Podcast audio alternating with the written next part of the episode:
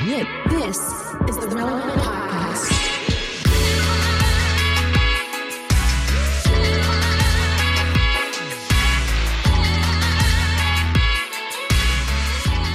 It's episode 1110, and it's a Relevant Podcast.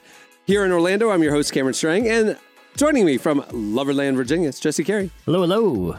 From Nashville, Tennessee, artist, producer, mogul, Derek Minor. What up, though?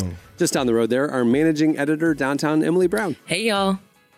Hey, and uh, Marty is on an airplane right now, so he's not going to be joining us on today's show. So, He can use the Wi-Fi. all right. I don't think we want to hear What- that. what's the excuse? I would. I want to see what people around him would. You know, like if Would he's do. just talking full volume on a podcast. You know, on an airplane. You know, That actually would be pretty interesting. And like, do you want some pretzels? there's there's enough. Like I feel like for a while there was like a lot of gimmick podcasts. I feel like that's tacked back a little. You know what I mean? But it's What do you mean? li- Yeah.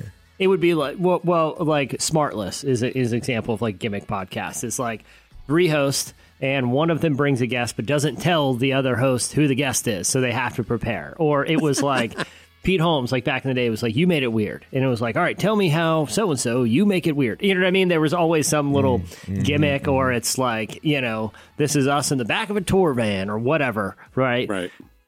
there was never an airplane pod, you know, where I feel like AirPod. That's a great name for a podcast. and it's people conducting is. interviews to who they're sitting next to on an airplane. Why hasn't that happened? It'd be a great way to fall asleep because of all the white noise that would be just baked into it. Right. You know? Exactly. Well, what I'm saying, what I'm saying is, imagine a podcast where you where you take a cross country flight and you're like, all right, I'm going to interview for the entirety of the flight the person I randomly get assigned next That to. would be my AirPod. actual hell, my AirPod. literal hell. You're welcome. Sitting next to that podcaster. iHeartRadio, whoever. You're welcome. You're welcome. Golly, you just sit That down in your seat, as bad as the guy up. that's turning people in for the uh, carts, right? Yeah. Like that, that's Cameron, that you would like of. put the light on and like request like I have got to be moved to a different seat. You need to. Yeah, ma'am. do I'm sorry. This person with the microphone and headphones is. Uh, I think they're plotting to interview me. I, I need to move. I am planning on an interview, but first I'm going to tell you about BarkBox. BarkBox, ladies and gentlemen. Use offer code AirPod1. 15% off. Anyway, so where are you headed today? Guess you're the same place I am.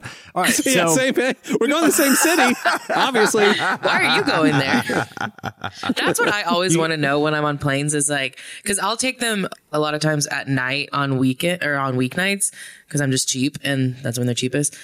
Heck yeah, You five a.m. And there's Let's a part go. of me You that's like, okay, I know why I'm flying to Houston at 8 p.m. on a Wednesday night. Why are you flying to Houston at 8 p.m. on a Wednesday night? Like, what's what's going on here? That's I. I'll give you that for AirPod. That's what I want to know, Well, my sister just had a miscarriage. Uh, Cameron. Scratch, delete, uh, delete. It's like you can't. I, I don't want to know why you're I traveling to do, Houston I on a do. Oh, Wednesday. I I would get it. I get it. He, he picked the most extreme thing he could think. Yeah. That's what I'm saying. Like, oh my like, oh, sorry, I was just looking for some friendly banter. Sorry, I it won the lottery and I'm going to collect my winnings. All right, let's talk. Oh, yeah, I'm just saying, yeah. like, Can I get Yeah. 20 bucks? Yeah. most people to Emily to your point most people are traveling are traveling to do something interesting whether that's pleasant or unpleasant they're usually Oh, taking true. the time to board a plane mm. spend all this money because they're mm. doing something somewhat interesting no one mm. just Like, like Marty, he's flying back from Nashville to LA right now because he was just performing at the were Dove Awards and he had a showcase and he didn't win any awards and you know just the whole thing. It would have been a great conversation. that's what to I'm sit saying. If you're the host Yeah. of AirPod, that's the kind of person you're AirPod. dying to get uh, seated fact. next to. This is fact. This is a great idea. I'm actually going to pitch this to an airline. It's you know, to an airline would- presented by Delta. Mm-hmm. Come fly Delta, where you will be hounded by somebody trying to talk to you for the entire Jesse, flight. just give me my five percent, bro. Just give me my five percent. For what, Derek? You didn't do anything. I came up with the idea. He's part of it. He's part of it. Absolutely. Wait, we need to run this okay, back. but- I think Jesse came up with the Run idea. it back. I said I, he could do the podcast on the plane. on the plane. That's, true. what. That's You know, right. okay. And he That's said, true. "Yes." Wait, yeah, you're right. You're Don't- right. Don't Okay. You're Emily, this your- is how this is how musicians do writing sessions. So like Uh-huh. you're there, you're all it's like a big pot of stew. You're all part of Uh-huh. it, and at the end of it, Derek will divvy up credit. Here's twelve percent to you, eight percent to you. Here's your five. So I didn't build it out. So I just want my five, Five, for, uh, right. for originating the idea. I just want Can five. I get five want for supporting lot. it? Hey, but I, it, it's like that in the, in in, in, in the writing rooms a lot. I've heard this about Derek too. That Derek is very fair with the credit percentages and stuff. So it's like he his he I'm asking for five. He's doing Jesse a solid, saying I'll just take my five, even though I was that's it. originating the entire concept. But you know, Hey, I just look. He built it out. He go do the work. He go. you you listen. look. An idea's an idea, but you still got to build it out. That's why I'm like, I, I don't want to build it out. I just want five for just saying, hey, there's- let's do this. There's more than enough bark box money to go around. Okay, we'll all get our piece. All right. So, just you know, producer of the world, let us know. Speaking of songwriting credits, um, real, real quick oh, transition. speaking of, oh, nice. you know, uh, um, Drake released his new album, and it was big news everywhere. But it was particularly First track, Virginia Beach. first track Written Virginia about Beach. you. There were there were like it, it led local news, and like there was a story in the paper about it. Even oh, though no. like oh, it's lit. it was Hometown pride, man. hometown Pride, because everyone thought like it was like because he released the the track list like a couple days before the album came uh-huh. out. So, but and everyone was like, oh my gosh, Virginia Beach, the city where I live, is the name of of the the first. Everyone thought it was going to be like a diss track. Uh, uh, because he's feuded with you know Pharrell and Clipse and all Clipse, them, and all, all, all the people from here.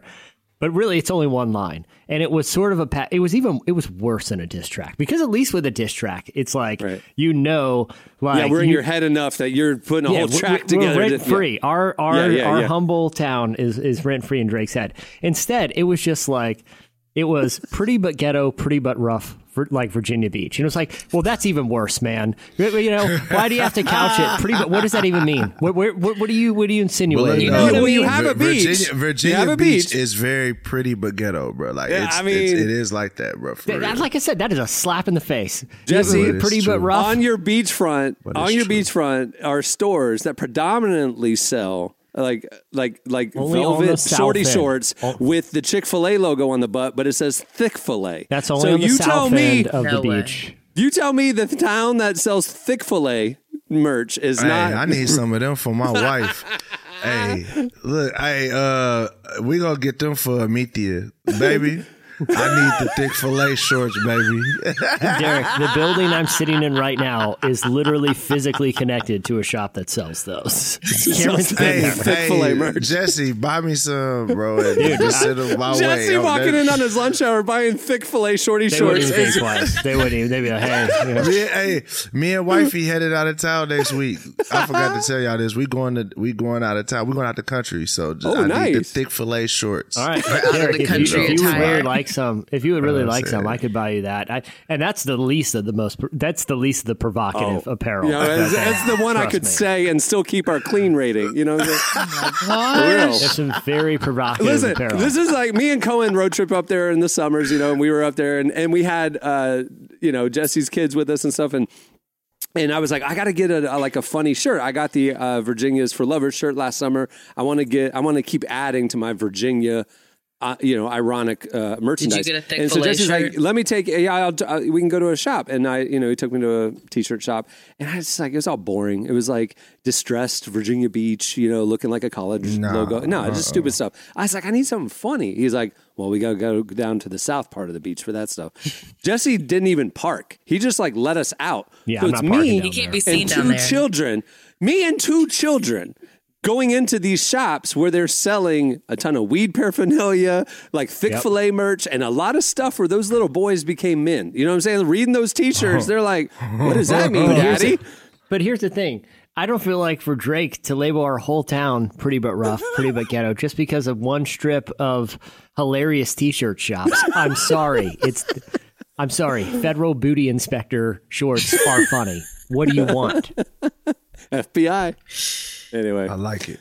uh, like well, congrats on your town shout out, man. I mean, I mean, like I said, it it was literally news here. I mean, it was it was in the paper. Maybe it'll There was- boost tourism. You never know. I don't. I think. I they, think. they're not struggling for tourism. They're good. But but but the thing is, like he could have said anything. Like uh, like I said, that is like a passive aggressive. It was like that episode of Always Sunny where D- Max tells Dennis that he never compliments him, and he's like, "Can you say one nice thing about me?"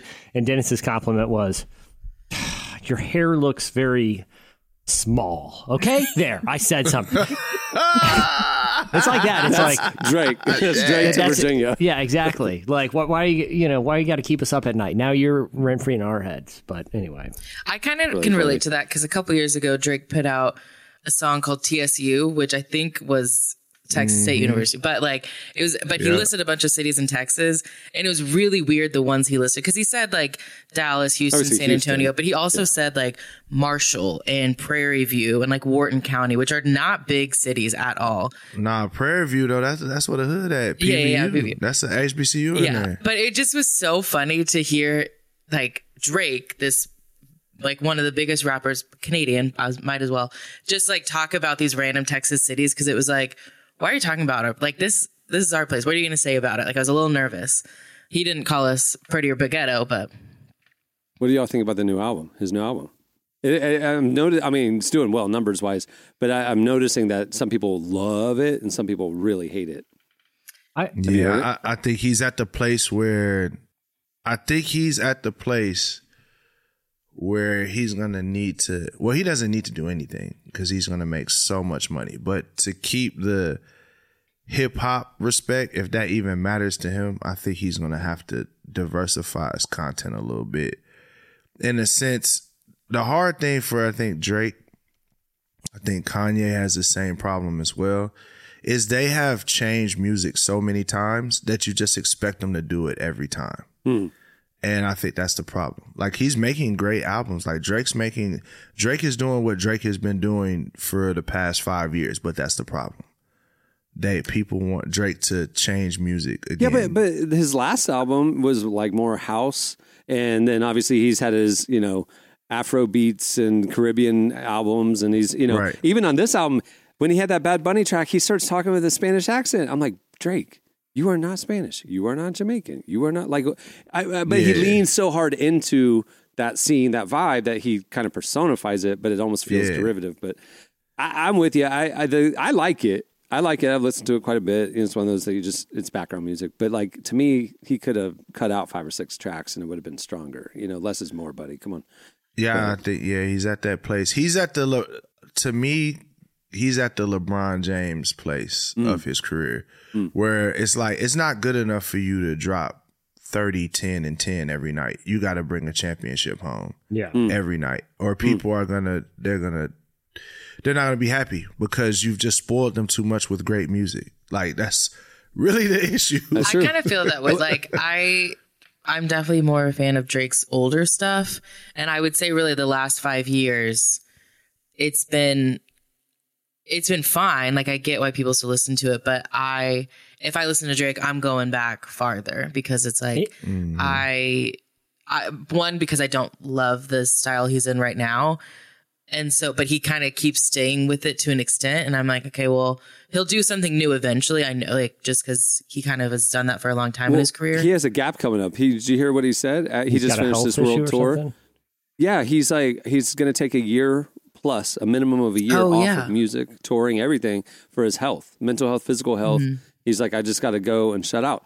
That's going to be when he comes Yeah. back from that. It's a wrap. That album is it's going to be a wrap. Yeah, it's it- a wrap. it yeah, ju- that it, I didn't know that. It's a wrap. He, yeah, it's a wrap. Yeah, there's just there is He's like just a- exhausted. He's spread too thin. He's just like I mean, I'm he's been out. Going for feeling. years. Like, Right. That's the thing. And I think the music is reflecting that. Yeah. It's like you mm-hmm. got to ha- think of an album, how you put an album together. You can't have hit, hit, hit, hit, hit. You got to have ballads. You got to make it breathe. His his career's kind of like that. We got to, he's put out so many albums. They're just kind of like like blended into each other. We don't remember one from the other. If creating a gap will create, oh, it's the Star Wars situation. When Disney bought Star Wars, it was like too much Star Wars product came out. There was like three movies in one year at one point, and instead of it being an event when it, a Star Wars thing came out, it just numbers started to drop, got diluted. I feel like Drake's kind of diluted himself with volume. I love the vibe, but I, I I'm excited to see what happens on the other side of him getting rest. You know, Yeah, th- th- th- Mm-hmm. Get because recharged. yeah, there, there's like that creative risk aversion that that kind of Mm. comes in where it's just you kind of repeat what works to the point where it's like, all right, let's hear something fresh. So yeah, I think yeah, usually time away for any artist results in some fresh inspiration. or culture moves on, forget about you. Drake, I don't think that'll happen with Drake. Culture ain't gonna forget about know. Drake. Yeah, no, I know. He's I he's know. a staple. That's like saying culture's gonna forget about Michael Jackson. It's like, nah, they they waiting. Did you see Yeah, he they- tied MJ for nu- most number Mm-hmm. ones? Yeah. I The think next- the, the I think also a thing that is makes being innovative in this era hard is because people don't look at music as art. It's mm. just content to be consumed, right? You, I mean, think about it. Me and my, me and No Big Deal was talking about this yesterday. That imagine trying to promote Kanye's college dropout in this environment. Hmm. You wouldn't even get past the skit.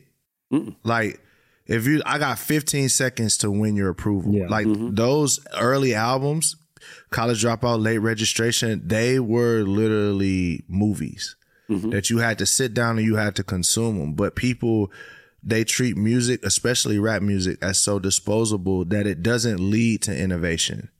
It does. It doesn't lead to innovation. So I, I, I'm hoping that the album becomes relevant again. Hmm. That allows artists to just take their time and spread their wings with their art, and then you'll start getting less of the disposable art. I mean, I, that's my opinion. Well, because right now, like you put out an album, and what's going to happen is a track will get picked up on playlists or whatever, and then that's people experiencing your new album. Is they Yeah. that that one track that like gets spread or whatever. They're not going to go sit down listen to the album with intentionality, like like it used to be. Think about Lauryn Hill's album skits Yeah. throughout it. You know, think about the Fugees. Think about, I mean, it was a thing. you or- know. or I always hated movies, the skit. yeah. I hated the skit tracks because on my CD player you'd have to hit you know next, but. You know, I get it. But but even like what, to to the point, like would an album like Kid A work today? Because it's the same thing. Right. If you listen to any of those songs in a vacuum, some of them No, don't yeah. even make sense Right. without the context of not just the narrative of the album or or OK Computer or what either either of those Radiohead albums. Early Arcade Fire But they they bleed. like, yeah, because uh, same thing with some of those Kanye albums. A lot of those tracks bleed into each other. They're not Right. like separate songs. They are chapters in uh, you know kind of a book almost. You know. They're movies, like they're Right. audio movies. Like that's legitimately that. So I think just the idea that you have to win someone's approval in 15 seconds. Right. Like only thing I've really seen, only thing I've really seen from the Drake album on social media is just there's a skit running with Yeat and Drake doing like an ad lib on a Yeat verse and them making fun of Drake being sounding really weird on the on the, and it's like that's it. For some people that's the most experience with the album. You don't get to experience all of the art behind it. So i hope that uh that we turn in a corner. I think you know everything is cyclical. So i think the next generation coming up is going to want something a little bit more Something deep else. they just don't know they want it yet Yeah. That's right. somebody has to be brave enough in that world to say, you know what, I'm not giving y'all 15 seconds of content. I'm giving you a whole album. Come, come get it, and then it'll change everything. I remember on the last Arcade Fire, you know, they'll write seven minute songs, you know, I mean, pretty consistently. And that's the point is like, it's supposed to kind of wash over you. You spend time with it. It builds. It's, you know, it's, it's art, right? And I remember when they released their last album, their, the one single they put out was a seven minute track and they had Hmm. to split it into part one and part two because nobody listens to a seven minute Arcade Fire song anymore. So they had to do That's two, crazy. three minute songs. So one of them could get picked up or put on a playlist or whatever. It's just like, it That's just, awful. changes the art, right? The way people are consuming it changes the art itself. So hopefully, yeah, I agree with you. I'm hoping that like this generation will say, I'm tired of disposable. I want something deeper, better, and then they'll go back to you know the artistry of music. Go, go ahead, Emily. Well, I was gonna say, I, I do think like the next generation is moving towards that because I remember a couple years ago just being like shocked because I stumbled upon like a Twitter thread and it was a lot of younger people that were on like Gen Z and they were talking about how they when a new album comes out they'll hit shuffle on it like on Spotify and they'll just listen to it in a random order. And someone was like coming in being like you should actually listen to it in the track list order, order. like there's a Yeah, reason yeah. artists did that. And I saw that come up again because I'm sure y'all listened to it. Olivia Rodrigo had a new album come out last month.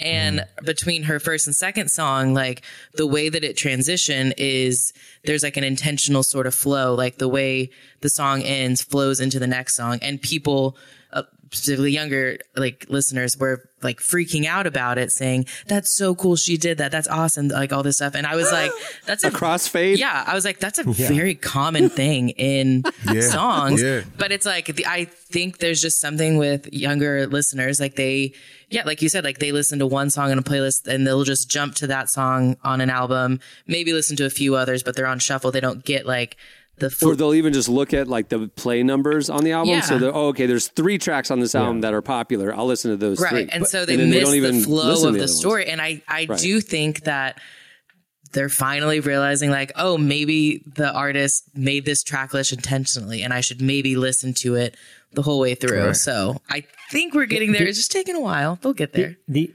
irony is though the uh, another the other major form of like media consumption like television has gone the opposite way where it used to be like you know especially with like syndication or whatever you just turn on the TV and there's a random episode of a show you can just think yeah I'm going to jump right in here no one today is like yeah I'm just going to fire up a random Stranger Things just right in the middle and it's like it, no one why no one consumes television like that where it used to be not a big deal you could turn on the TV and whatever episode Well, it depends on the genre. I mean, like that's like crazy. That comedy. I mean, The. Office you could watch in, in order. I mean, you know. But but but you know, but there were like every for a lot of series, every episode was a bottle episode. You could turn on any mm-hmm. NCIS or mm-hmm. Law and Order and, and just Right. enjoy it for what it is. They don't really make shows like that really anymore. You know, outside and of what's interesting about that is the number one show on streaming Suits. by far is Suits, Yep. which is bottle episode. the exactly what we're talking about. You can just jump in wherever. I was watching Suits because I never watched it when it was popular. Mm-hmm. Right. And I just saw it. I was like, oh, Suits. You know, I was like, let me check this out. And I realized I'm like, there's a resolution at the end of every episode. Uh-huh. And it felt almost, it was jarring because I, yeah, watching a show that resolves after every episode Yeah. right. feels crazy when you spent years watching shows that don't resolve until the end of the season. Maybe. Right. Yeah. And you're like, you know what I'm saying? Like it feels, Yeah, it maybe was off there might be a putting. cliffhanger. Yeah. Yeah, it was off putting. Like, man, why does this thing keep resolving? And that makes sense because it was written f- during a time when you don't know when you're stepping into the series. So they had to win Yeah. your, they had to Every win your trust f- every week. Yeah. And even like the Yeah. plot lines that maybe go a few longer episodes, those typically are resolved within maybe a, a handful of episodes. Like it's not like a season long yeah, right. issue or that they're fighting or something. Yeah, there's not there's not a through line where there's this thing that you're watching them Mm-hmm. Come to a pinnacle. It's like, nah, if there's a if there's a bad thing that happened, you might get two episodes out of that. The problem set up in the first one, second episode it's resolved and then now we're going to fight another bad guy. What they call him uh bad guy of the week. Yeah, Uh, yeah, monster of the know what I'm week. Yeah, exactly. Monster of the week. It- Yeah. it- I mean, there was a. you know, I remember like there were some episodes. There were some series that tried to thread that needle. Like back in the day, like Scandal, like the height of when that show was doing kind of interesting things. Mm. Yeah, yeah. It started The off as a, as a three procedural. seasons after that. w- yeah, but after that, because it moved into like this long story arc over the course of a season about these conspiracies, that it lost the procedural. Like there was no what case are we mm. solving this week, or or, or are mm-hmm. we lawyer or fixing or whatever, you know? Mm-hmm. Um, yeah, it's just interesting. Especially the juxtaposition in music, where everything is a bottle episode. Every song is is isolated from a larger narrative. Where now all of TV seems tied to these big narratives, where you kind of have to start from the beginning. You know?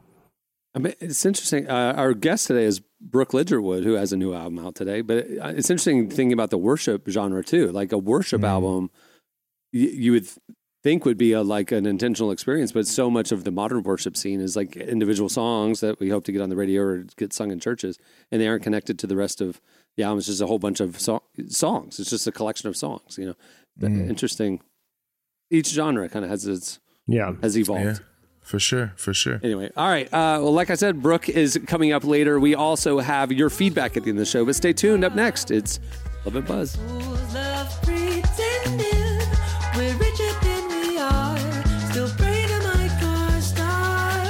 Starts. So, how did I get so lucky? Hand in hand in second hands, the fool you look so lovely. You're my diamante in the rough, and you never fussy. Love that you love building up, and let's try on another. My op shop lover. You're listening to grentperez. The song is Op Shop Lover. Season 4 of The Chosen is in theaters now, and the reviews that count are in. Amazing. Did not disappoint. flurry of emotions. It was powerful, heartbreaking, uplifting. You have got to come and see it. It is a message for everybody. I highly recommend that you come out and see The Chosen Season 4. Episodes 1 through 3 of The Chosen Season 4 are in theaters till February 14th, so visit thechosenriseup.com and get your tickets now. That's thechosenriseup.com for tickets today. Okay, it's time for.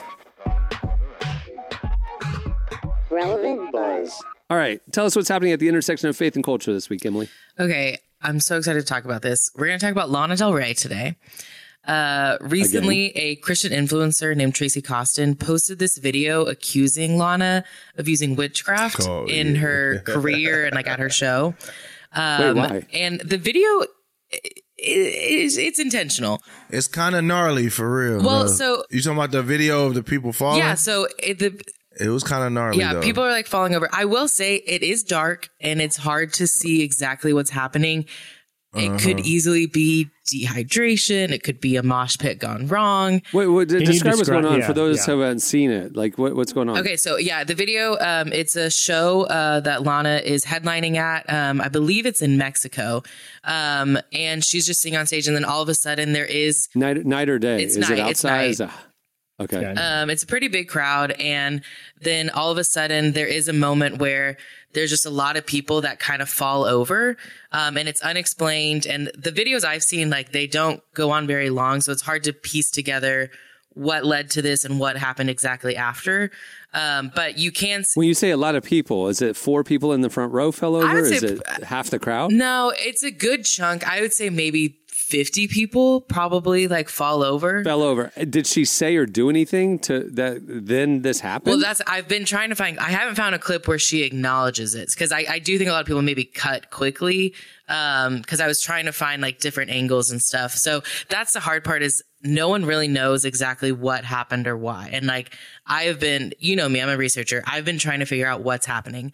But this Christian influencer, she came to this conclusion, and I she didn't really give a lot of great evidence other than her personal perception, but she thinks that witchcraft was used. And she made this whole video about how Lana is a witch and use and like puts spells on her music so that and that's why people listen to she, them. she goes to Judah's Church in LA. Here's here's what I've learned about the internet.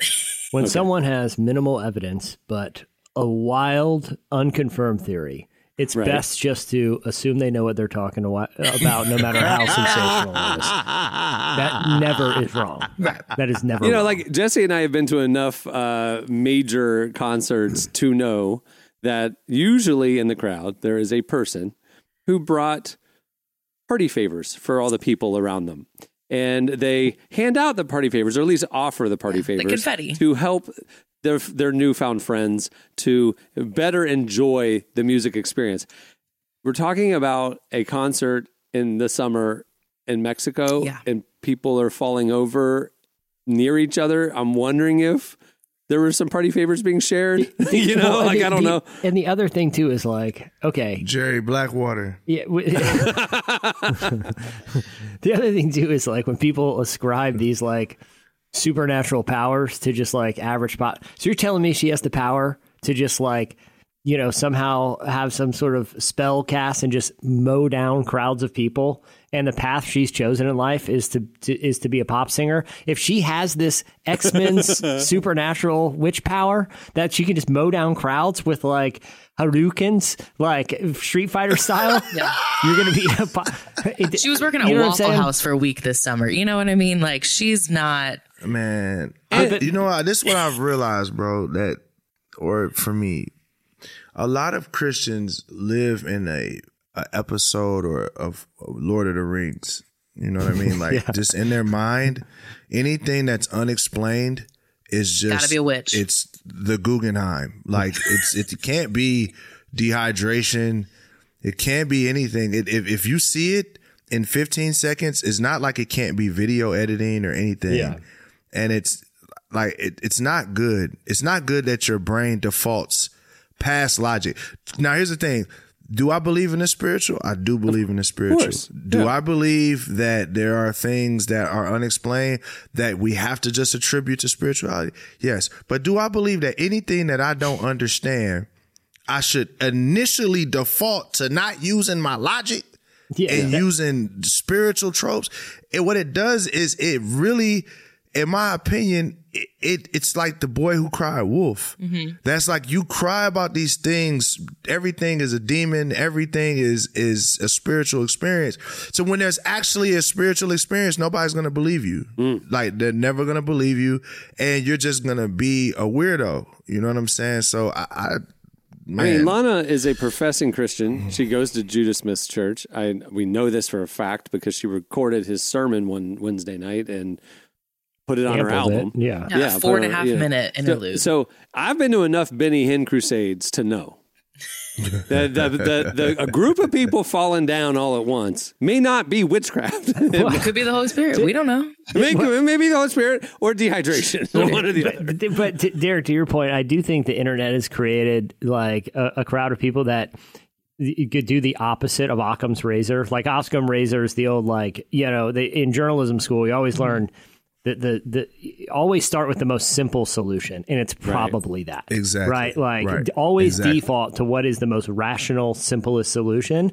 And then start disproving from there. Not Right. let's take the most insane idea ever that she's an actual warlock who has superpowers that no one else has and that she randomly unleashes them uh, at, at concerts in Mexico sometimes it just doesn't you know what I mean like it doesn't it, Nah, to me man. to me if she if she's Gandalfing people in the front row you know like you know w- w- bro, if I can do that, I'm gonna be an assassin. You're gonna make a whole Thank lot you. more money. Or you'll be where Benny I Hinn. less work. One or the other. One or the Benny Hinn's the other option. Well, you're an just- assassin or you're an evangelist. I'm not touching that with a ten foot pole. Just to put this out there, Lana did clarify that she's not a witch because she did respond to the comment, which the comments Oh, have been turned off. She responded to the Christian influencer. She did post on the video. Um, I'm going to slightly censor it for little ears. She said, Bleep, I know the Bible verse for verse better than you do. So you're giving off super gremlin energy, not in a good way.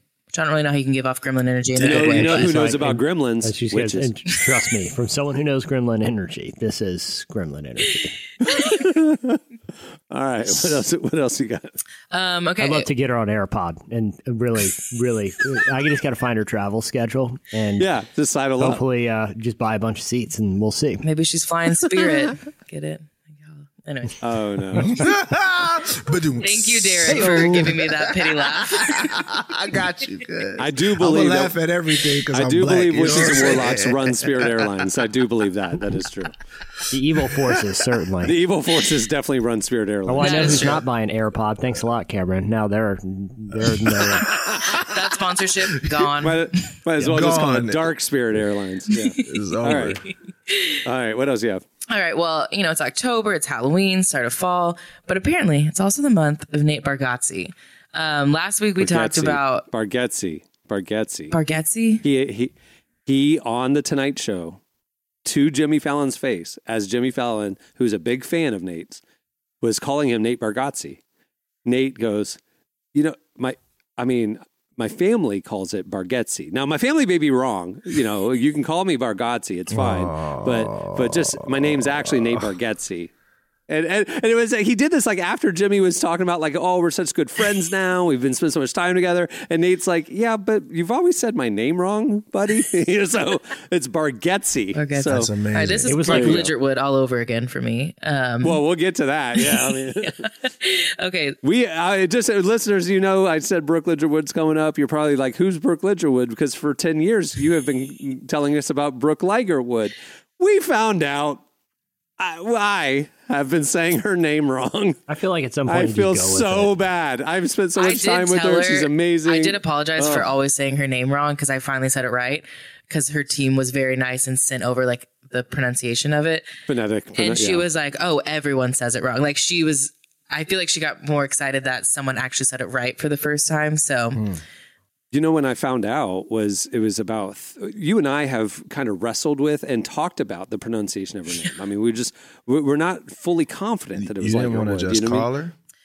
Too much. Too much it work. feels it's it's like the it's like the Fallon Bar. I've been I've known her for 15 years. I don't. Oh, by the way, what is your name? You know what I mean? Like I can't do that. So anyway, I uh so she, Emily and I have talked you about it.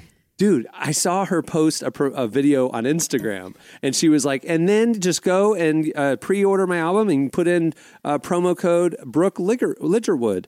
And I was like, "Oh!" And I sent the video to Emily. I'm like, "We have confirmation of how to say her name because she actually said it." Nah, Cameron, why didn't you just call her, bro? Dude, Yeah. stubbornness, man, It's- embarrassment. it I don't know. It's true, it's it's like true, when you have a neighbor. True, true. There's a there's a window of time that goes by after you you talk to their that name. neighbor, and Oh, then and and you've forgotten the name. Now you still talk to them. 1000%. You still have quick driveway convos, but Right. but it, it- the, the point of no return for asking directly for their name has passed. You better hope a Well, piece of mail what's the window? out. I What's think you got to give last names an exception though. Last names, name, like sure. first name, last name's an exception. That's what I'm saying. Dude, I met when I first moved into this neighborhood. I met uh, you know several neighbors. They wanted to come over and see who took over that house, and uh, and I you know you get their names, and you, like you said, like I I made the mistake of not writing them down on my phone, and and now they know my name because they only had to learn one new name.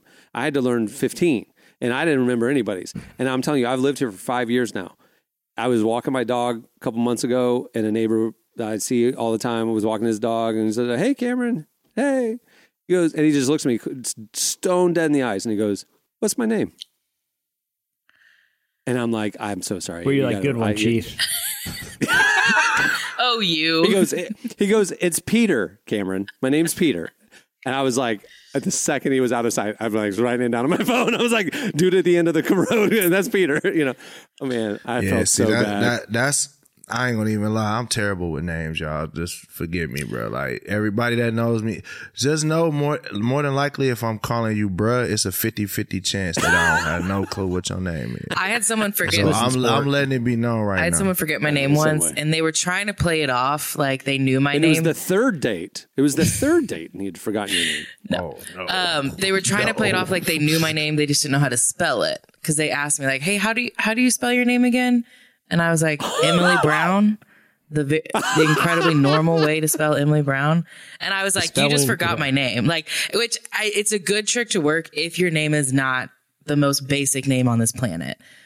yeah, it's like You should have been like, how- how do you think it's gotta be spelled? illiterate. Yeah, and I, but like, tell me. I felt bad because I was like, they didn't want to just directly ask me, like, or just directly say that they forgot my name, but it was like, you're you're you thought you were You being ain't want to clever. throw him a bone, Emily. You ain't want to throw him a bone. You just was like, no, not today. Not today. Satan. I was feeling It's sassy over. that Okay, day. So tell me how I'm supposed to get my neighbors' names because my neighborhood is a mid-century houses and stuff, and we have the slots on the door for the mail, so we don't this have one, mailboxes. This one's easy. This So I can't go steal mail. I can't you, look in the you mailbox. have to have someone with you. You could have uh-huh. Cohen or, or like Yeah, a friend yeah, yeah. over. Oh, it's my son Cohen. Hey, hey, this is you know, Right. and then let them get the introduction. You know, I've done that move at like, you know, use your kids Dinner- often for that. no, no, make- but, but but if I'm at But like they know Cohen too at this point. They're like, "Hey, Cohen, hey, Karen." But- you know but what I'm if I- saying? So it's like, if I'm at like a like a you know professional party type of situation, it's like ah, I got to remember that guy, Dana. Come over here. Hey, I'd like you to meet my wife, Dana. You know what I mean? And she knows what's so happening. So you're saying I need to get married or a girlfriend to be able to learn my neighbors' names? I think that's Oh, probably should be your God. chief motivation from here. Is that's the That's only path motivation. to non awkwardly Not uh, loneliness and you know. Yeah. I mean yeah, that, that's just- beneficial. That Yeah. you know, um, but it could also help with Peter's friends.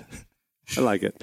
All right. I'm sorry. What, what was the update, Emily? We're What's the talking about item? Nate Bar- uh, Nate, Nate Mike Bargatze. Bargatze. Nate, Nate Bargatze. Nate Bargatze. Um, yeah, last week we talked about his new production company he's starting, but just this week it was announced he's going to be hosting the Halloween episode of SNL, which is crazy. That's awesome. That's crazy. So, Good for That's him. dope. Good for him. Good for yeah, him. it's the October 28th Jesse, episode. I still, Jesse, I know we've told this story a million times. I'm not going to rehash it, but I still, back of my mind, I need to take credit for his success. You know, like that we found him at South by ah. Southwest and platformed him outside of his little. He told us circles. that after that interview, he got uh-huh. he started getting he got asked about it all the time.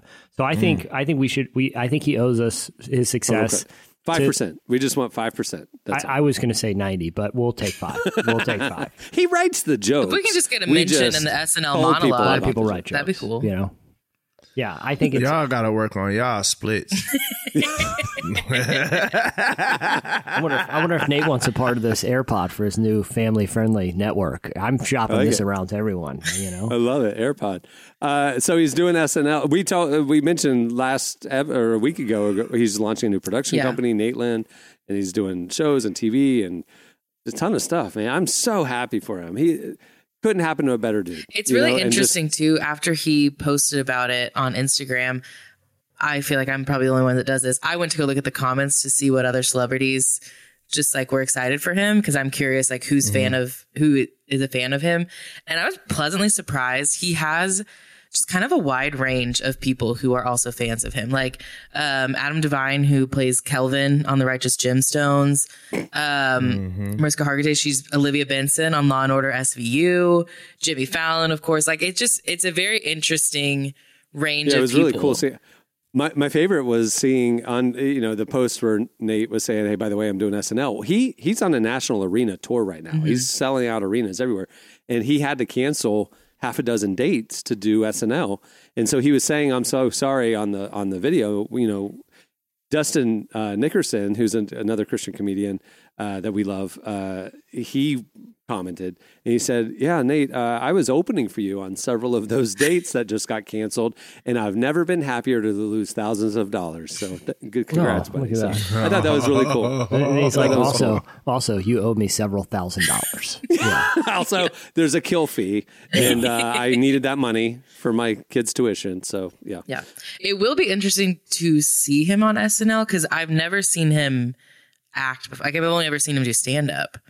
So I'm curious to see. If you ever watched clips from his podcast and stuff, he's very uh, soft spoken and slow moving, kind of in how he banters with people. It's an interesting dynamic because the Nate on stage commands the stage. He's got a really good stage presence. It's still relatable. You feel like you're hanging out with a friend. But when he's in this ensemble podcast setup, he's not like the big personality that it revolves around. It'll be interesting to see him in an ensemble Yeah. cast improv dynamic to see how he kind of. I, his monologue will be fantastic for sure. You know mm-hmm. that, but it'll be funny to see. I, my guess is probably a lot of cameos, like Tom Hanks showing up to do David S. the David S. Pumpkins. Pumpkins, Yeah, and you know yeah, things like sure. that. I, I bet we'll come back. I'm trying to think who Nate looks like too to see who he could do impressions of. Like if there's anyone that he would be impersonating. I can't. Nah, think they're of going to that. do a bunch of like you know guys at the office or you know guys at the bar. You know they're going to do a lot of everyman type skits. I bet. But anyway, all right. What's the last thing? Um, the last thing is The Chosen. Uh, they're doing something really interesting for its upcoming fourth season. Every single episode is going to premiere in theaters before going to streaming. Um, So starting in February, fans can watch like two to three new episodes each week in a theater, um, and then eventually it'll be on a million streaming the streaming platforms. and- after the fact. yeah. Um, but I've just never seen a TV series premiere their whole season in a theater.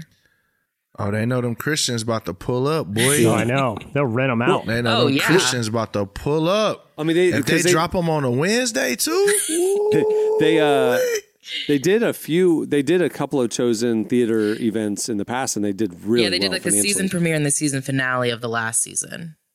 Yeah. But every episode is crazy. I was emily was telling me this and it got me thinking about the movie theater industry the mm-hmm. it, like even what's happening literally right now with the taylor swift concert movies.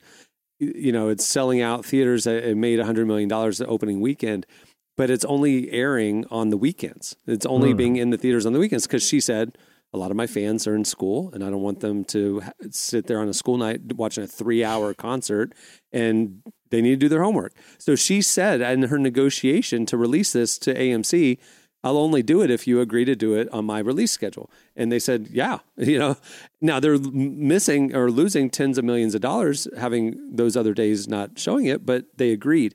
And I'm wondering if this and what The Chosen is doing is kind of think about the box office since COVID. It's just been a lot of duds. Eh, Hollywood, as usual, has just not. I mean, there's been a few movies that have done very, very well, obviously, but mm-hmm. but in general, that old approach to going to the theater and watching movies is just over because I'll just wait and watch it on Max or something. And mm. so I'm. It's interesting to me now that theaters are maybe leaning into content that they didn't in the past. Yeah. I'm wondering if this is going to set an example for like other shows. Think about back in the day. What if the Breaking Bad finale was exclusive in theaters first? that would be. I would have been in line buying a ticket. Yeah, you know what I'm saying? been there for sure. So I bet this will be a thing where like TV is going to start, and and theaters will embrace it because this is revenue. Yeah. Found revenue that they didn't have otherwise, and and and Mm-hmm. then concert videos or concert. You know, I'm just wondering if there's going to be other experiences. Obviously, those Fathom event things been happening for years, but this feels Mm-hmm. different. Like maybe television, music, and Hollywood movies are going to be Yeah. theater experiences now. You know, Well, I mean, there's theaters near. I don't know if it's like this in uh, other cities as well, but that are doing like NFL games on Sunday afternoon. You can go and like you know for that would be amazing to watch a game on. well, especially huge- like the cinema cafe types that where you can buy food and drinks and everything, where they'll have like, all right, we're gonna at the one o'clock we're gonna play what or a Steelers game, and four o'clock we're gonna do this. It's just a different way to experience football outside of like your house or a sports bar. You know? That's actually player because the thing when you think about it with the movie, movies are you know you can watch them at the theater or at home. It's it's all mm-hmm. good, you know. But being able to watch the big game mm-hmm. with Yeah. you know with that's crazy. It's almost You know like what I you're mean? 'Cause there in you can't get crowd, it. you know, I don't yeah. care what kind of house you got. You ain't got a movie theater unless you you balling. But the average everyman doesn't. have They're not able to see people on that level. So that's this is yeah, it's man. cool. The cool. world is changing. It's cool. Yeah. I know I'm I'm I'm here for it. Like, Yeah. all right, all right. Well, that'll do it for. Relevant Buzz. Make sure to check out relevantmagazine.com every weekday where we're covering more stuff like that, covering the intersection of faith, culture, and everything in between. Thanks, Emily. All right, stay tuned. Up next, Brooke Ligertwood joins us. Who? Oh, oh, I gotcha.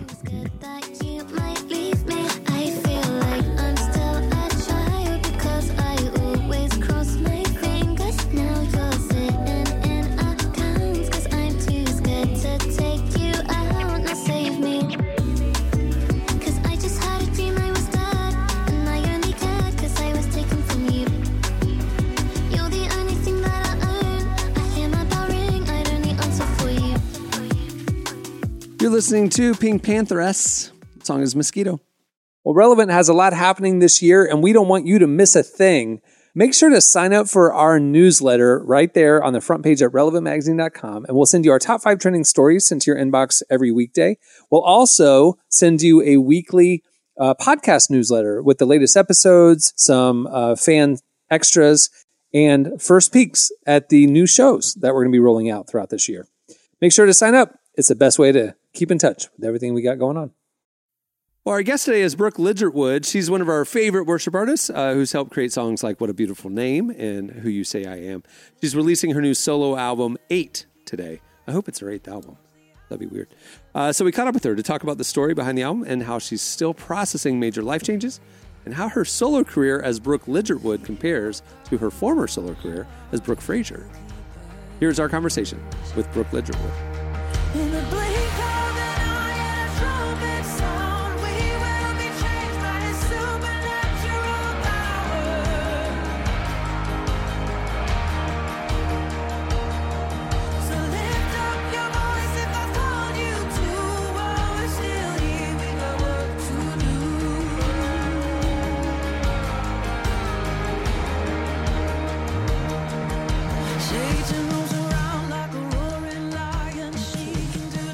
We're here today to talk about your new solo album, Eight, which is coming out.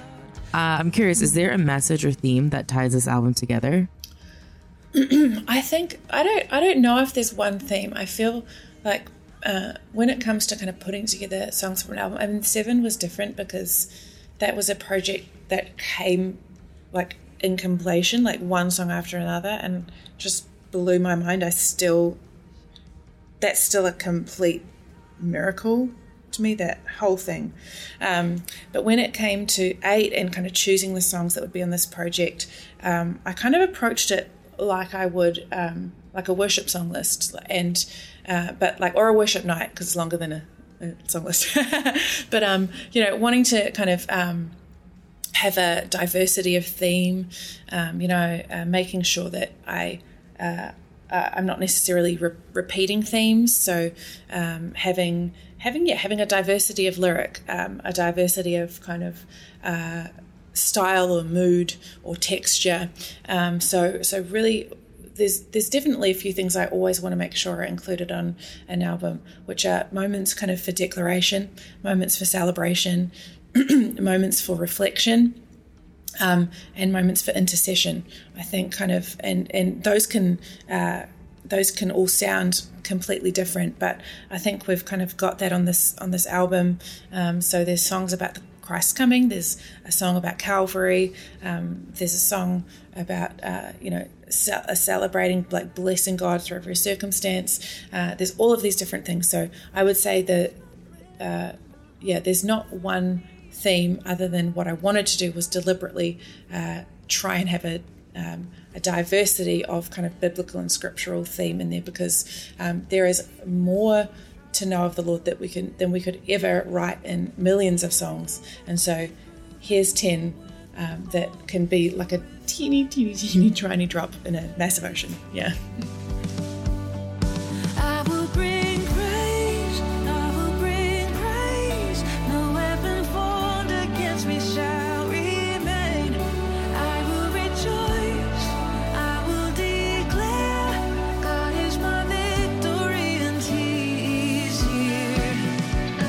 Yeah, I remember talking with you um, when you were putting out Seven, and that was like such a seemed almost like a surprise album for you. Like you weren't really planning on it. So how did how does writing eight or how does creating eight how did that compare to like creating seven? super different and um, i just i'm always so aware of like one of the things that really frightens me about um, like when i was kind of fully immersed in kind of my my mainstream lane like brooke fraser um, one of the things that i was always like hesitant about and a part of that was also immaturity that i didn't understand part of it was also pride that i that i uh, was I, I, I thought that I knew things that I didn't know, like just being an idiot.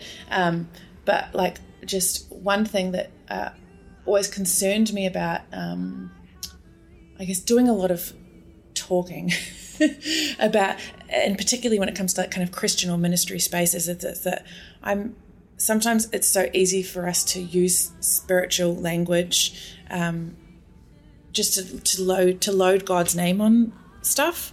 And i'm just always so aware of i don't want to do that. I don't want to just use all these like kind of fluffy christian um, christian words. And I, I i give that kind of context for like when i was uh, making seven and then talking about it i was just so aware of like gosh this just like sounds like um, i'm saying things. But it really was true in that like i really did not ever expect or desire um, to put out a project of songs of worship for the church with my name on it. In many ways it was my worst nightmare. But when when when the lord asks you to do something um, he prepares you for it he softens your heart he changes things and then in the case of seven he spoke very clearly and very quickly and i knew it was very time sensitive and it was only um, and so i said of course my husband and i were like okay yes lord we we, we hear you um, we, we we see you yes but we didn't necessarily understand because I'm very happy, have always been happy, particularly, of course, when it comes to worship in the church, being part of a team. Like that is my happiest spot, like being part of a team. Um, and then it wasn't until after Seven came out and um, some really devastating things began to unfold in my church community um, that I was like, I'm not saying this definitely wasn't the whole reason why, but I began to maybe understand why um, the Lord had started to lead us this way, um, which was so I said in my Instagram stories the other day, like it's a thought that leaves me um, so grateful for the the shepherding of God, but also really sad. like I I wish that it. Um, this is not the dream, you know. I love being part of a team, and so for that reason, um, eight brings with it like a lot of my own my own grief, but an equal amount of surrender and gratitude and um, and so it has been a really beautiful process and a redemptive process and I think a really healthy process like all my like all of the relationships are so good um, but yeah just uh, yeah, it's been a lot. Too much for the souls of men, but somehow you hold it all upon the cross.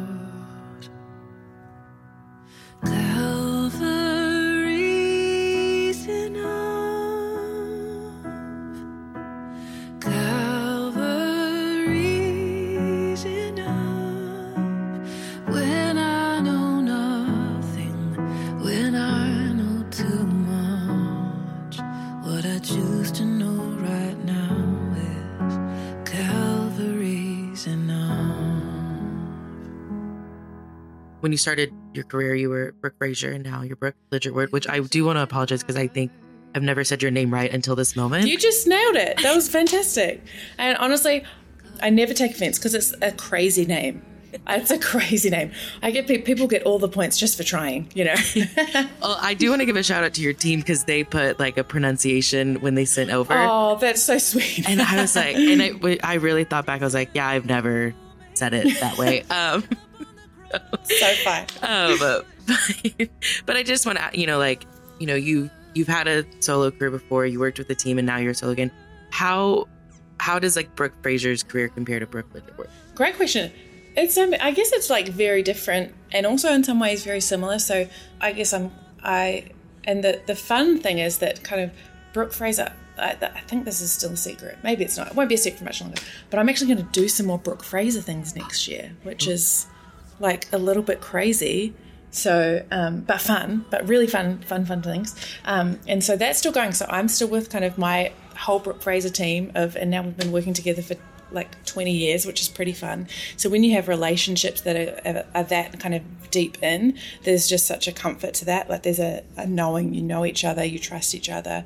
Um, and then kind of um, kind of my team who I have the great honor of working with now are just like absolutely fire and the way that the Lord has kind of assembled us all together um, particularly one of my my I guess my senior team member, a guy called Dom. We've been friends for many many years, um, just through ministry. So it's just honestly, I just get to kind of um, do this with with my friends, which is the the best part.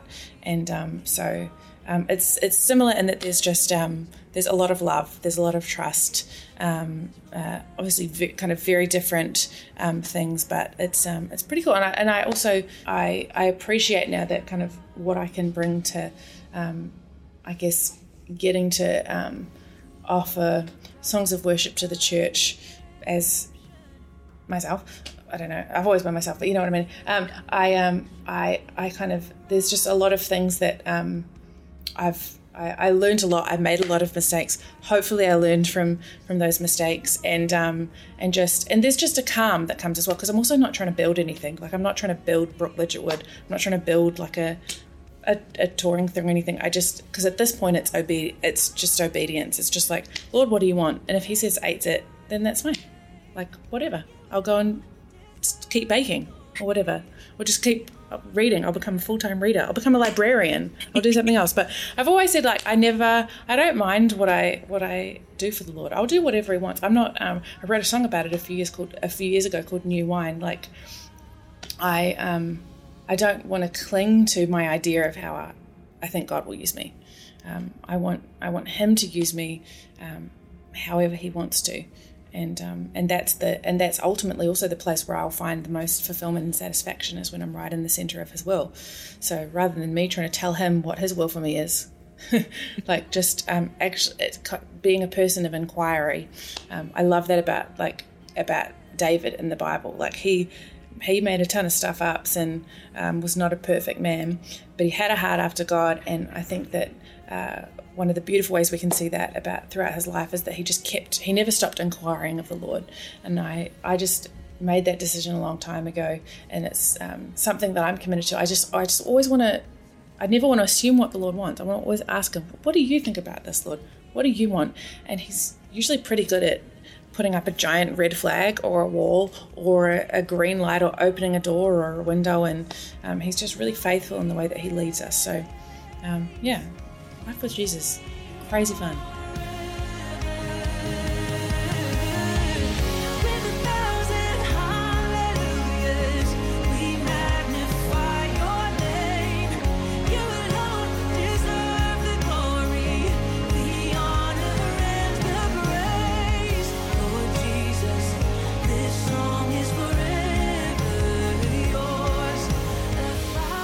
That was Brooke Ligertwood. Make sure to check out her her fifth album, Eight. No, don't know. I was just kidding. Her album's called Eight.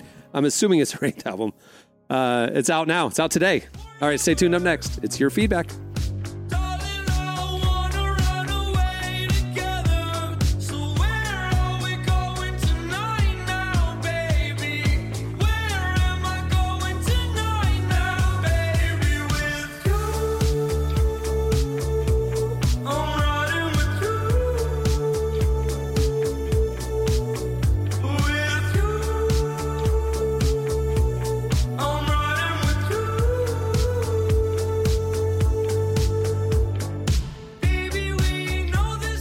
Listening to Oliver Tree. The song is With You. Today's show is brought to you in part by The Chosen. Season four of The Chosen is coming to theaters nationwide on February 1st, and this season has everything clashing kingdoms, rival rulers, and when they're threatened by the reality of Jesus' growing influence, religious leaders do the unthinkable choose to ally themselves with the Romans. As the seeds of betrayal are planted in opposition to Jesus' message turns violent, he's left with no alternative but to demand his followers rise up. So get ready, relevant podcast listeners. February 1st is the big release day. Go get your tickets now at thechosenriseup.com. Uh, little point of correction, little editor's note. Emily informed us during the break that uh, that was uh, eight is Brooke Ligertwood's second solo album. So nowhere close to eight. It's girl math. I think that's what it is. Mm, girl, man. I like it. All right, We'll take it. It's it's time for your feedback. Uh, last week we got talking about like growing up in the church. Uh, Marty and Derek and me and Jesse we, and and Emily too. You- Your church experience was as weird. It sounded way more boring than ours. But uh, you know, we grew up. You know what? I mean, We went to Pentecostal churches. You went you to a just don't have Baptist to church. say I mean, it like that. Ours was more entertaining, if nothing else. How's that? Hey, look, y'all churches was dry. That's what we used to say. That the Baptist churches is dry. We not gonna dry church. Our church, right. ain't no telling what was gonna happen. Wait, yeah, that, that's real talk. When you get the, the more the more non you get in the non-denominational, the the, the more of a wild card every Right. every Sunday is. It's The an more adventure. room you leave for the spirit opens up doors for the foolish. I did think of y'all the other day because I went home to my parents and they still go. I think they technically go to a, ba- a Bible church. It's a Baptist church, same thing. Um, and I was dying because I was watching my phone and it was getting close to noon and the pastor was still going. It was like eleven fifty five, and I was like, "Oh, no way, we're getting out at noon. That's fine. I don't care. I go to a church, but we don't do that." At eleven fifty eight, this pastor goes, "Well, I have two more points to make, but I have to wrap it up now." And he just cut it short and like prayed right there, and I was like oh, that like I just like What? it hit me. I was like, oh, I am in a Baptist church. Like we have to be out by noon. Like that's when church Wow. is over. And we, I think maybe twelve oh two, we were out. But I was like, hard stops, it hard was. outs. I've just Yeah. never heard a pastor out be like, well, Man. didn't get to it. Charismatic churches let the Spirit move, man. Yeah, I I got was those two more points, and then the Holy Spirit's going to give me six more. open and then we're Yeah. we're going to go when the Holy mm-hmm. Spirit's done. You know what I'm saying? We're not getting out of twelve. Shocking.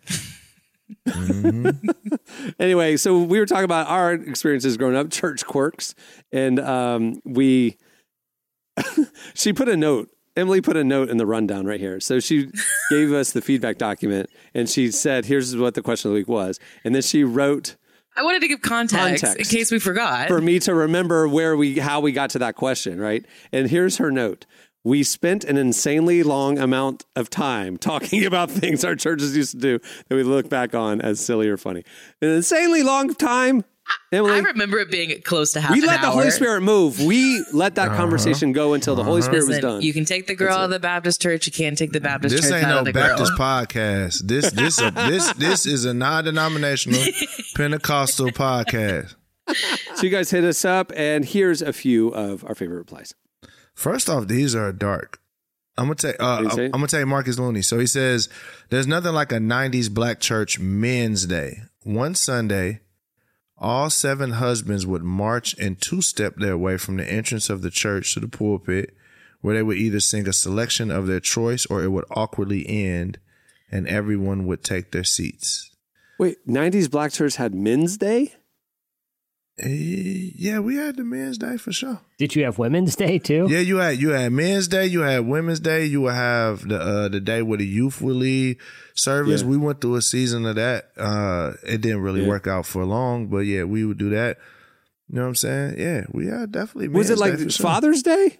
No, it's like men's day. It's where the men are in, like the men are like they're doing everything. Like you know, the men are there's a men. The men's choir is singing. You know what I'm saying? So it's like there's no women in the choir. So it's all the men are singing, and usually the songs are like you know just different. Yeah, for Very sure. baritone. Yeah, very, very, very baritonish. Yeah, so that really for me was the biggest thing that would distinguish it. It's just the the choirs would change out. So you know you have the same pastor or whatever, but the youth the youth on youth day Sunday you had a youth choir come in. We come sing a couple songs and then you know go back and do what we're gonna do. I don't know if that was at every black church. Like I this thing about the people two stepping and stuff. I ain't never we never did that, but. That I'd might have just been Marcus's here for it, church. but, you know what I'm saying? It sounded like it sounded like somebody was pledging the black fraternity, like Yeah, no, right. It was, um, yeah, yeah, yeah. like Kappa or You something. seen those those lines? The Kappa, yeah, the old the old man just doing the yeah. Yeah, yeah. Yeah, I watch those on He might he might have got mixed up with like church and then like when he was pledging, but you know we don't know. Mixed together. A- Anna grew up in a house church. She had a couple quirks, but I like this one. They were accepting of many theologies, so they always had two types of communion. Uh, one with unleavened communion bread, the other with regular homemade white bread. The the benefit of that is they got to eat that after the church was over because homemade white bread uh, is really really good. You know, it's like if someone brings Martin potato rolls in, you know, uh, the, they're getting eaten at some point. Um, yeah, okay. So Adam Davis said back in the late 90s and early 2000s, it seemed pretty common for a church to bust out I Believe I Can Fly by R. Kelly. And again, since I was an infant, I need y'all to confirm is that actually a thing that happened? And also, was that a Christian song? I'm trying to remember it and I don't. No, it was, It was his Jam. inspirational Space Jam, song. for sure. Okay, okay. Yeah. It was from yeah from the. Film. I remember I went I went to uh, a church in the early 2000s. It was pre- it was predominantly black, and uh, there was one service where they were honoring a couple of the remaining members of the Tuskegee Airmen. Uh, it was, and so they were on the front row, and we went to you know honor them, bring them up, and let them share for a minute. And when they were coming up, they played "I Believe I Can Fly," and then when the service ended, that's the song that was playing as you left the sanctuary was "I Believe I Can Fly," and I had the same thought that Adam did. This ain't a Christian song, and that man is not a Christian. Like we knew about R. Kelly. Okay, His, uh, that's his- what I wanted to ask you because he goes on to Yeah. say like, you know, I liked Space Jam as much as any millennial, but should we really be playing music from a habitual predator in a house of worship? I didn't really know much about R. Kelly until the last couple years when his trial happened. Was it like a Yeah. No, known we knew. thing? No, yeah, yeah. There was Okay. tapes yeah, leaking there, and there stuff. was like we knew. a Chappelle sketch, you know, dating back a decade and a half probably. It was like an open secret. No, Chappelle was like oh three oh four. Not not during I believe I could fly though. That wasn't out with No, that was- yeah, that was late 90s. So this was a couple The- years after that. that yeah. everyone- So okay. during Space Jam, like honestly, Space We didn't know Jam. Dark Knight, Yeah. R. Kelly, you didn't start getting that until you got 2002. Like right. internet start started, you know, exposing people. together. Yeah. So Uh-huh. I mean, you're Yeah. talking 03, 02, 04, um, or like, you know, 2003, 2004. That's when all the stuff about R. Kelly started coming out and you started hearing less Space Jam in the church. And so, like the tape, the the tapes started leaking, the videos and stuff, and so it's like, oh, I think this, guy's looking in retro in retrospect, but he's not in context in the sense Okay. that That's what during I was that time like- he was just R. Kelly, you know. But he still was, But even- he's sexually explicit in his lyrics, you Right, know. Right. right. But it wasn't like let me put your key, let me put my key in your ignition Yeah. explicit. Like it wasn't like crazy, you know what I mean? Yeah. Uh, wait, yes, it was. Was I mean, this song, dude. Yeah, yeah, it was. Yeah, yeah, it was. Anyhow, here's a this is another thing too. Uh just letting y'all know. I don't know about what it is how everywhere else, but y'all know this as far as church is concerned. If a person does something positive and it reaches a high level, everybody's adopting it. Christian or non-Christian. be celebrated. They're Yeah, gonna celebrate that's it. But I know in a black church, we just be happy that somebody ain't out doing nothing wrong. You know what I'm saying? So it's like, oh, he did something positive. Let's let's celebrate that. You know, it's it's almost like R. Kelly for me growing up was like our ghetto little cousin that came to church on Sunday. We gonna give him a chance to, you know, mm-hmm. tell his tell his little truth. You know what I mean? But after a while with R. Kelly, it was like, all right, bro, we we got to. I don't know what Yeah. we can't do nothing with this, man. You you tripping, bro. I remember I saw a video. I saw a video last week going around of uh, early days of D'Angelo performing in church, playing the Uh-huh. piano, and and they prayed over him. They're like, uh, Michael, I guess his name's Michael. Michael just got a record deal, and he's going to be out there singing R and B music, and we just want to pray God's anointing on him. And, da, da. da. Wow. and he was in his suit, and he was singing worship at the piano and gospel stuff. And I was like, his D'Angelo's music wasn't church friendly, Man, but look, you know, you can't I, you can't name many R and B artists in the early '90s and didn't grow up in- 2000s that didn't start in church. Yeah. Absolutely. Like you just you're just not you're not gonna name them. I mean, I And- and a wouldn't even that say that. I mean, through go the all the way back to Motown. Like those guys Yeah. were starting in church. The uh, you know what I'm saying? Aretha yeah, Aretha, everybody. They started in church, so it's it's unique. You you you know, you're like, man, I wish they were still using their gift, but that's still our little nephews and nieces. We just happy that they we happy that they doing good, baby. We wish they changed them lyrics, but baby, we just we just so happy that you doing good. Come on back home to church every now and again when you get a chance. If Right. that's how it is. It's like that. You know what I'm saying? All right. Well, there's more where that came from. Go check it out. You guys had a lot of church quirks growing up too. Good to know we're not alone. All right, it's time for this week's. Editorial question of the week. Hey. All right. Well, normally we like to connect the question of the week to something that happened on the show, but not this week because it's the month of Nate Bargatze, otherwise known as Halloween spooky season. Um, so we got Halloween coming up, and uh, every year we do like an article listicle on the website of kind of like cheap, funny, timely, pop culture costume ideas uh, or funny ideas of costumes. Uh, this show coming out, if you listen to it when we released it, it's coming out on October 20th, which means we will be reading these replies on October 27th. So, what we want from you is your funny, creative, topical, timely, DIY, whatever it is, Halloween costume ideas, whether it's couples, individual. Hit us up, and we're going to read our mo- the most creative replies on next week's show. These Christians ain't finna turn no uh no costumes in. They too Christian for that. They go. No, that's not true. I remember, man, one year, never underestimate the creativity of broke college kids, man. It's like there was one year, one guy was like out there. I went to I went to Dollar Tree and got a big bag of purple balloons, blew them up, taped them all over my body, and went as a bunch of grapes. Yeah. And I was like, that's brilliant. He did That's- this whole that's costume for a pretty dollar. genius. One year know I had to There you have go. two Halloween costumes for college because it was like I think we had a college party and there was also like the fall fest and I wanted them to be different. And I uh-huh. used the same shirt for both of them in just like different ways because I was like, I cannot, I can barely afford one costume. I got to be able to use this for two. Yeah. There you go. College students figure it out. That's what I'm saying. So that's what we want. We want your funny, innovative DIY And costume it's got to be ideas. so more we than can- just Barbenheimer stuff, okay? Like, we want some Yeah. deep pop culture cuts. I'm this year. expecting a lot of Taylor Swift and Travis Kelce this year. Well, that uh, how about do we put the kibosh? No, no Barbie, no Taylor Swift. And let- it's, but there has to be a twist on it. Yeah. If you're doing it, you know, Right. next level Right. it. Yeah. yeah, next level. it. There- Cool. All right, hit us up on Twitter slash X at Relevant Podcast or at Relevant everywhere else, and we'll read our favorites on next week's show. Well, before we wrap things up, we want to thank Brooke Ligertwood for joining us today. Make sure to grab her brand new second solo album, Eight. Out today. Look at that timing. Uh, and there's a lot more of that conversation to come, dear listener. Don't fret. We'll bring it to you in some very interesting ways. But yeah, there's more to come with Brooke. Um, also, make sure to check out relevantmagazine.com every weekday where we're covering the intersection of faith, culture, and everything in between. Make sure to follow us on all the socials to get the latest. And if you just want the best of the best content, head over to the website and sign up for our daily newsletter. We send you our top five trending stories right to your inbox every weekday morning. Oh, also, uh, make sure to check out Relevant Plus. It's the best way to experience our content. You get this podcast ad free, as well as ad free unlimited reading at the website, enhanced digital magazine, uh, exclusive podcasts, and more. Plans start as low as two fifty a month, and uh, we'd love the support. I think you'll like it. Okay, on that note, we'll wrap things up. I'm Cameron Strang. I'm Jesse Carey. I'm Derek Minor. I'm Emily Brown. We'll see you guys on Tuesday. Have a great weekend. Thanks for listening.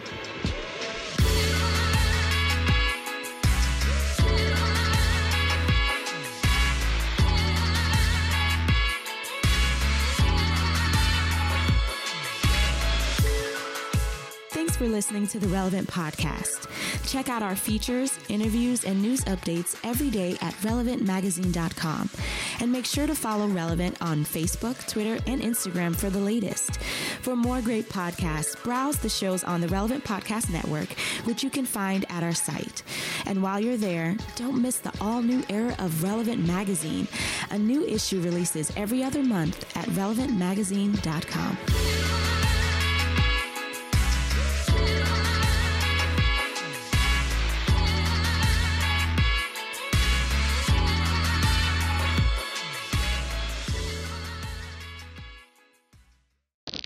Can you say one nice thing about me? Relevant Podcast Network. What's so special about Hero Bread's soft, fluffy, and delicious breads, buns, and tortillas? Hero Bread serves up 0 to 1 grams of net carbs, 5 to 11 grams of protein, and high fiber in every delicious serving. Made with natural ingredients, Hero Bread supports gut health, promotes weight management, and helps maintain blood sugar. Hero also drops other limited edition ultra low net carb goodies like rich, flaky croissants and buttery brioche slider rolls. Head to hero.co to shop today.